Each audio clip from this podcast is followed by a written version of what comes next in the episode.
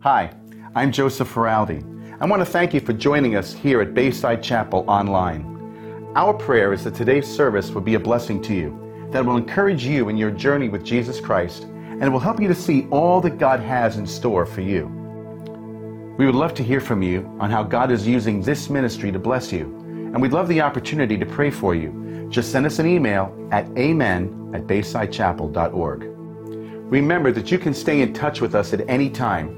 Just visit the App Store and search for our app at Bayside Chapel of NJ. Also, if God is using this ministry to bless you, we'd like to give you the opportunity to partner with us financially. Simply go online to baysidechapel.org or use the Bayside Chapel app and choose whatever option works best for you. Enjoy today's message. So let me ask you a question. When's the last time you found yourself just going through the motions in worship? Was it this morning? Right? Maybe you came to church this morning feeling tired and distracted, shuffled in a little bit late, kind of shook a few hands out of habit, and you're still wondering if you should have even been here. I mean, we all got an extra hour of sleep. So that means I'm going to preach an extra hour. But really, the worship band played songs that some of you could sing in your sleep. Um, and your mind maybe already wandered a few times as you checked your social media on your phone. Or perhaps you did make it on time. Perhaps you made it on time. You found your usual spot and you even mouthed some of the lyrics that showed up on the screen. But your heart wasn't engaged you were not in it. And if you're being honest with yourself, maybe your heart hasn't been engaged for quite some time weeks, months, years, maybe even decades. You follow along with the motions of worship, but the fellowship no longer encourages you. The worship songs no longer stir you. The sermons no longer motivate you. You can remember the, those good old days when you were so grateful to gather and sing and encounter God's greatness, but somewhere along the way, your Sunday morning worship has just become the religious activity checklist on your to do list. See, the truth is, it's harder than we care to admit, any one of us, to stay engaged Sunday after Sunday after Sunday. It's, it's a challenge to maintain that uh, joyful heart of gratitude over time. Because singing songs can simply become mindless repetition. Saying prayers can grow stale and distracted. Our praise and thanksgiving can grow increasingly hollow. Even communion itself can lose its meaning to us in the endless cycle of church routine. Thankfully, though, we're, we're not alone. We're not the first ones to struggle with something like this. See, this morning we're going to examine Psalm chapter 50, the 50th Psalm, Psalm 50, where we see the ancient Israelites falling into the same rut, having the same struggles that we have. So this morning now we come then to week five in our sermon series that we're calling Holy Roar. Now, in this sermon series, we're looking at some of the different Hebrew words uh, in the Old Testament that are translated as the word praise. And we're looking at eight of them. So, so far, we've uncovered uh, the rich meaning, week one, behind uh, the word, the Hebrew word yada. Yada, and that means to publicly declare, to publicly confess what God has done for you. Then we looked at the word halal from hallelujah. And that means to celebrate God, to boast in Him through singing, through dancing, through music, through prayer.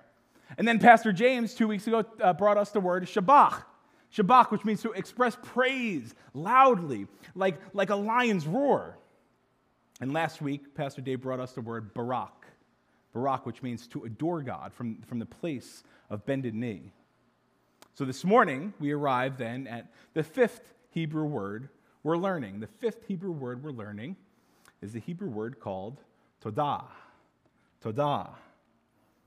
Now, I, as I did a couple weeks ago, I'll kind of break it down. Remember, Hebrew, you read right to left. Uh, so on the right side there, you have uh, uh, tav, and uh, so, so that right there is considered, uh, it's pronounced to on, on the right side. And then all the way on the left side of the word, you have the dalet and the hey and that's pronounced da. So, so toda, say that, toda.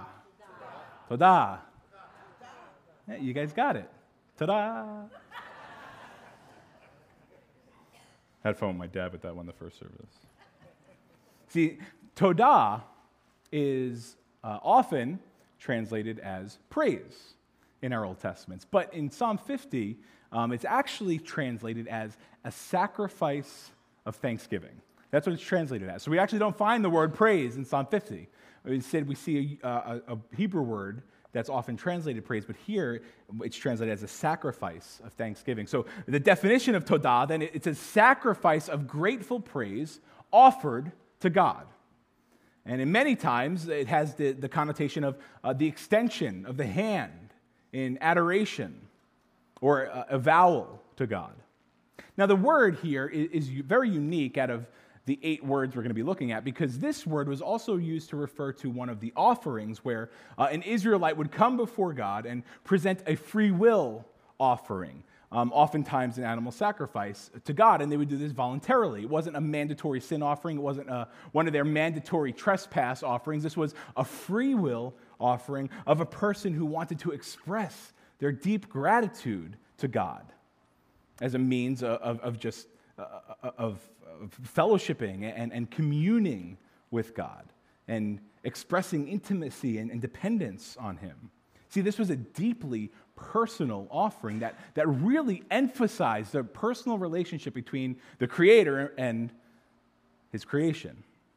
So, what would happen then in these Thanksgiving offerings, these thanks offerings is the person would bring the animal sacrifice to the temple. They'd bring the animal sacrifice to the high priest. The high priest then would take pieces of the offering and uh, go up to the altar and lift them over the altar and wave them over the altar. And possibly may, uh, that's where that uh, other definition for todah comes with the extension of the hand.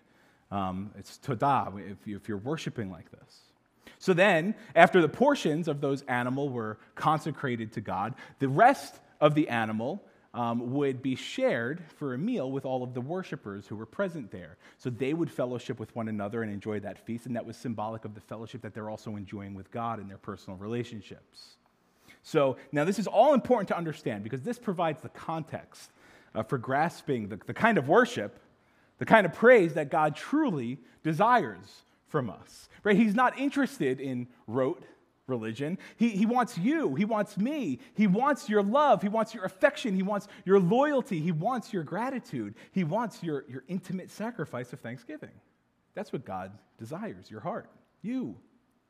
So in Psalm 50, we see God rebuking the empty worship, the empty praise of his people. And he rebukes our empty praise. He confronts us in this psalm with the reality that genuine faith is going to express itself in grateful praise. Genuine faith will always express itself in a life of grateful praise. The fruits of genuine faith is a life of grateful praise.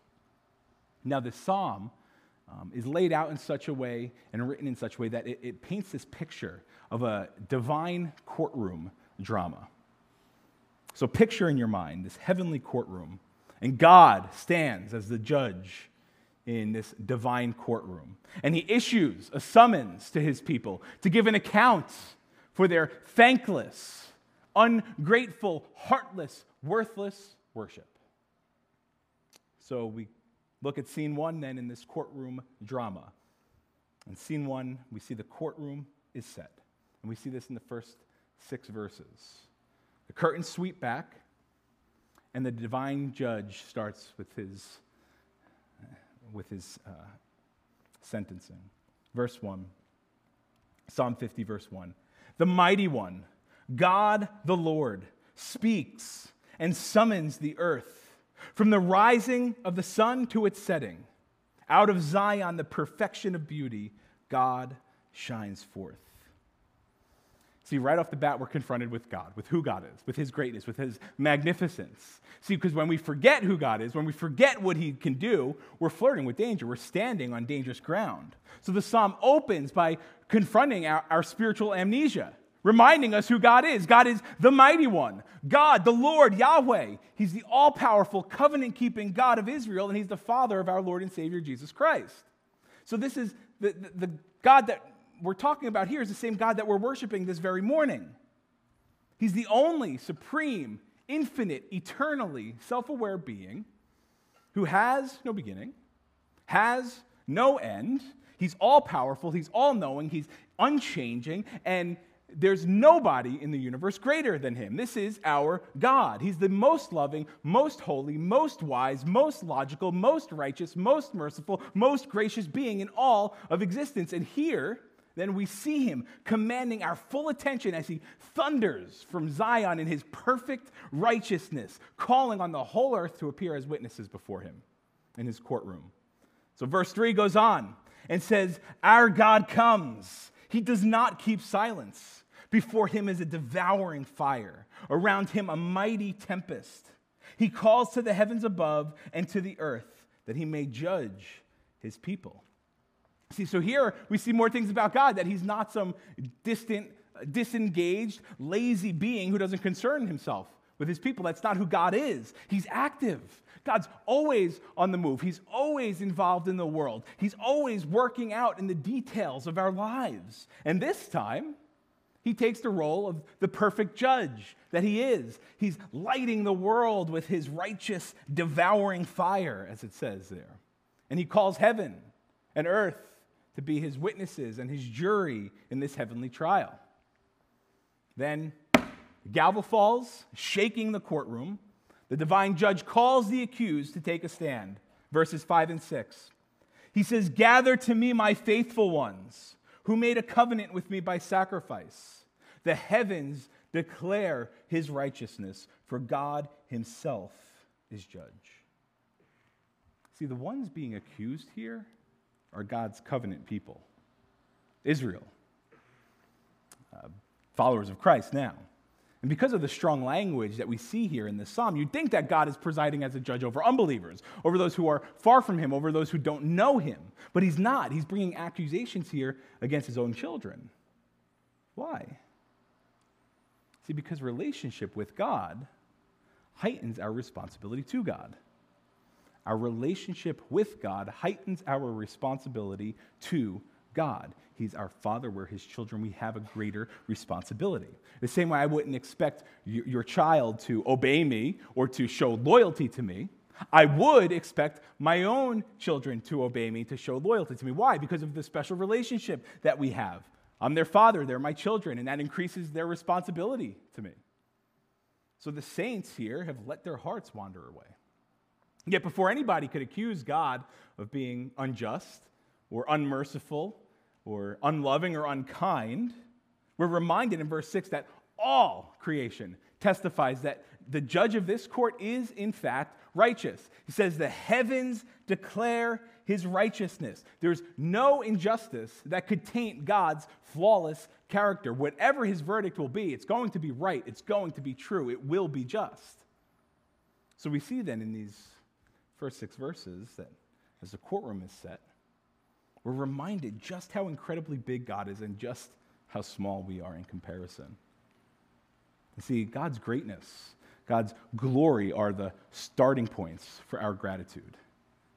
Really comprehending or trying to comprehend who God is.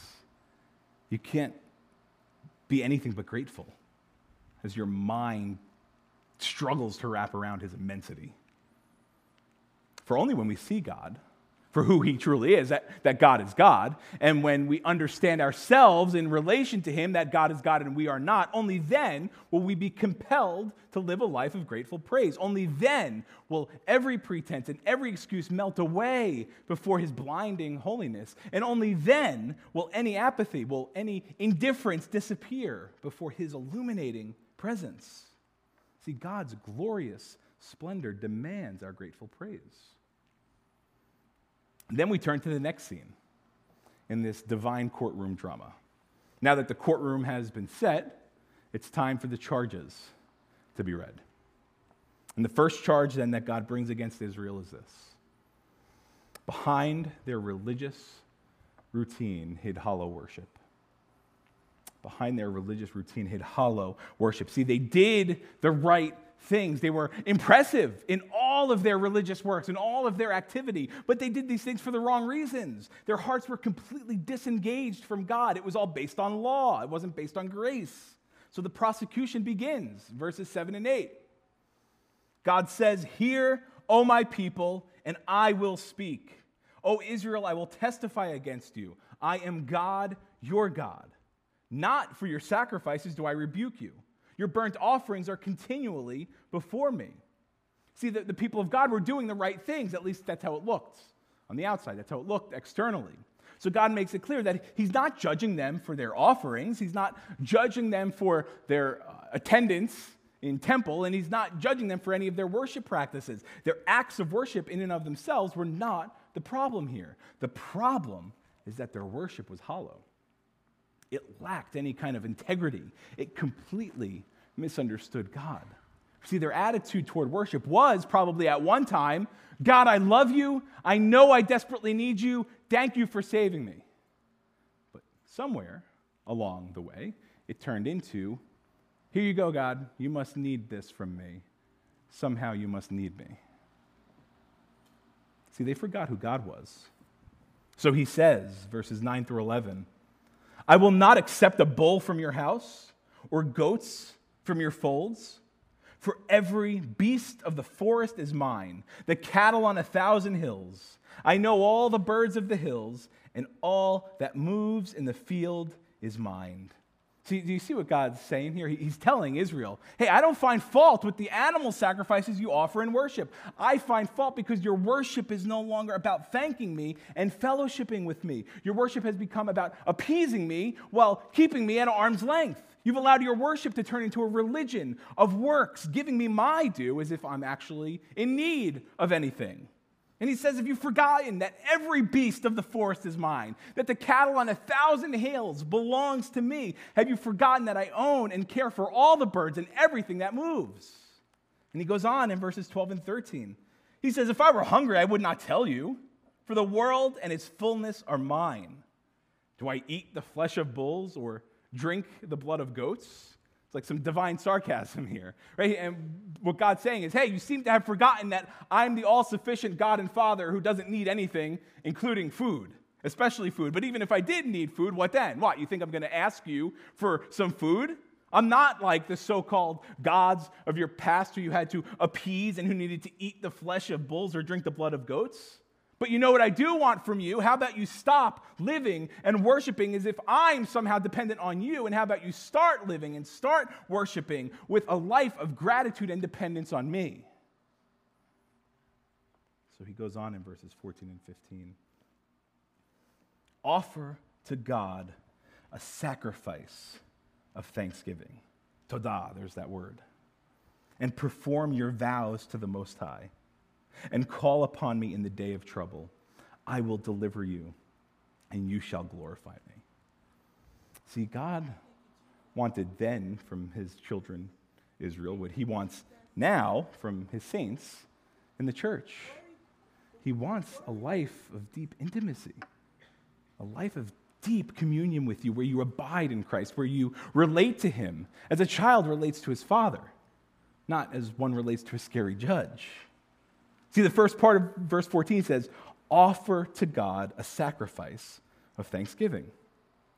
Meaning that one of the things God wants are grateful hearts. He wants your grateful heart. Then he says, perform your vows to the Most High. So not only does he want your grateful heart, but God also wants your obedient will. He wants wills that are obedient, hearts that are grateful, wills that are obedient. And then verse, five, verse 15, God says, call upon me, trust me. You'll see that I'm faithful to save you. I will deliver you. So, in other words, God also wants lives that are dependent. See, what God truly desires from us are hearts that are grateful, wills that are obedient, and lives that are dependent. Hearts that are grateful for Him, wills that are obedient to Him, and lives that are dependent on Him. See, this is a straightforward description of what our lives should look like the kind uh, of life that um, expresses uh, deep, genuine faith. But we failed. So many times we failed, just like the Jews did then. So, the good, just judge of heaven charges them. Behind their religious routine hid hollow worship, worship that was detached from gratitude, worship that was separated from humility. And then God brings a second charge against them. And the second charge is that beneath their righteous robes hid rebellious hearts. Beneath their righteous robes hid rebellious hearts. See, underneath their religious facade was nothing but hollow worship. See, there were, there were so many in the congregation who had rebellious hearts. So, in the courtroom of heaven, the judge continues. God continues. He says, Let the record also show that the people disregard my ways in everyday living. There's a blatant disconnect between their words of praise and their deeds of denial, of defiance. And he says in verse 16, he goes on, But to the wicked, God says, What right have you to recite my statutes or take my covenant on your lips? For you hate discipline and you cast my words behind you. Now, the wicked ones that God's addressing here aren't unbelievers. They're not the unbelieving heathen. They're those who professed faith in God. Remember, in the beginning, God called all of his children, all of his saints to gather.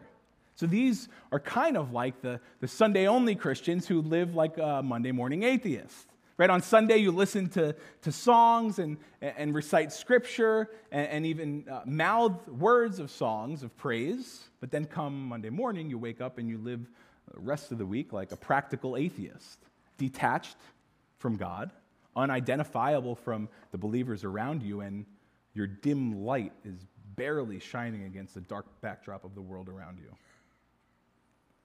But like the covenant people of Israel had forgotten, and like some of us have forgotten, proper living and proper worship are always connected. They're always connected. God sees beneath our, our robes of righteousness straight into our hearts of rebellion. And then he highlights three specific areas where, for Israel, where their hearts were rebellious stealing, adultery, and slander. So he says this in verses 18 through 20. He says, If you see a thief, you're pleased with him, and you keep company with adulterers. You give your mouth free rein for evil, and your tongue frames deceit.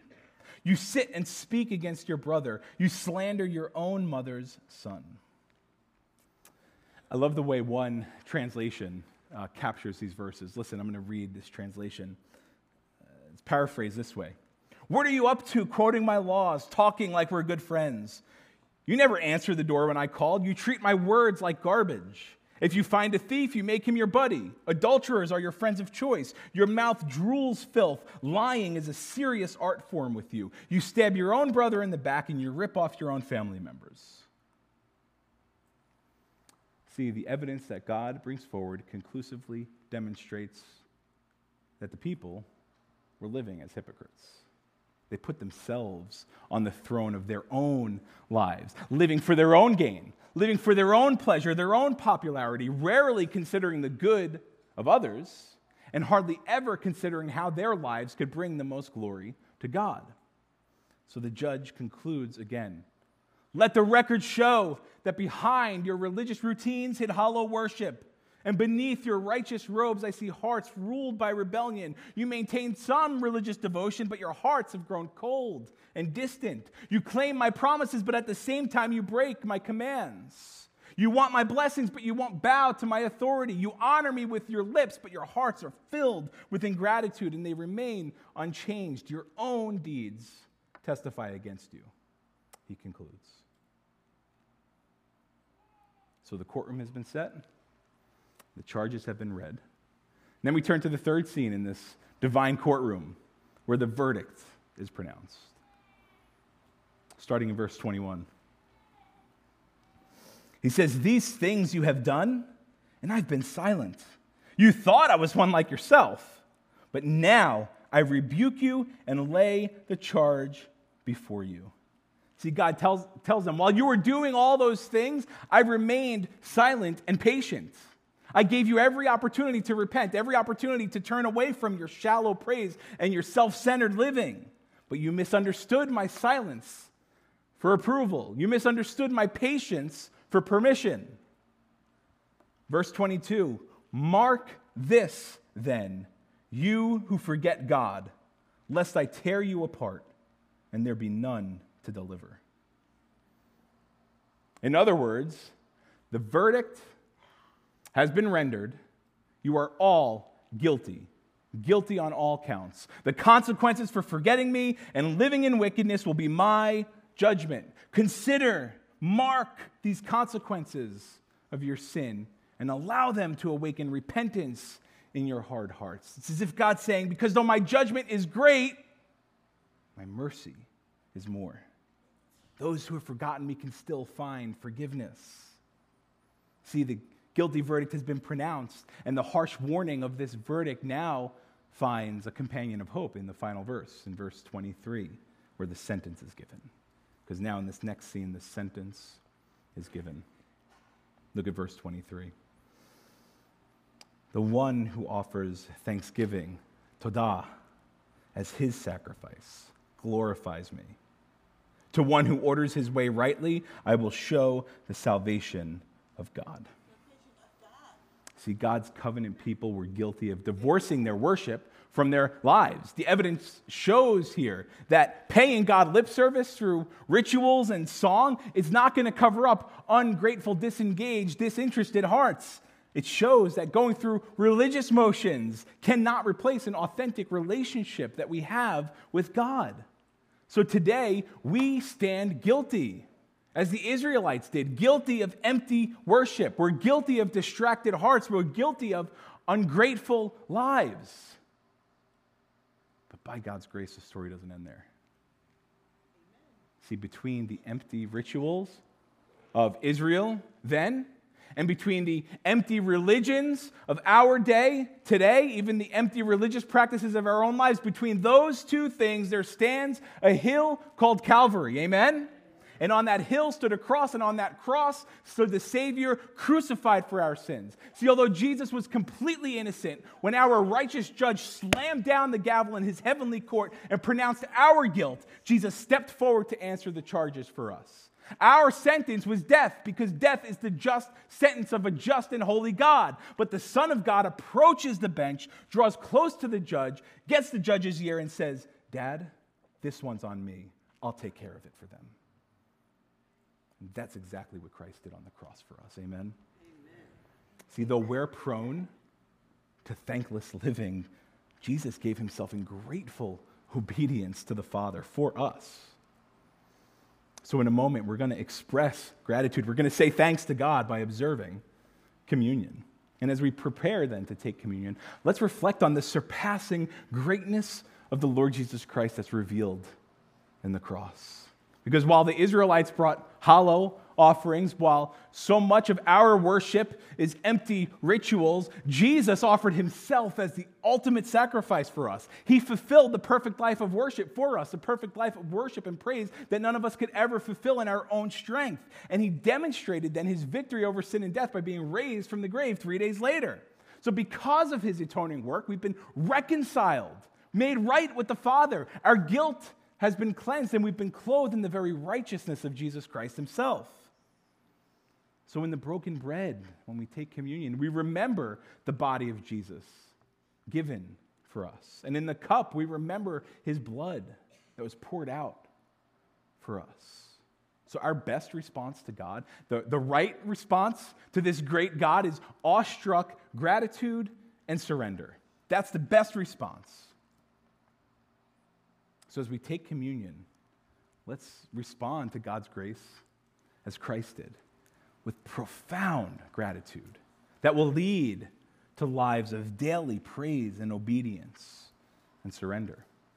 See, in many ways, this psalm is a call for covenant renewal, right? Remembering afresh Jesus' sacrifice, remembering that he's sufficient for every one of our failures, every one of our flaws, every one of our shortcomings, every one of our sins, all of our rebellion.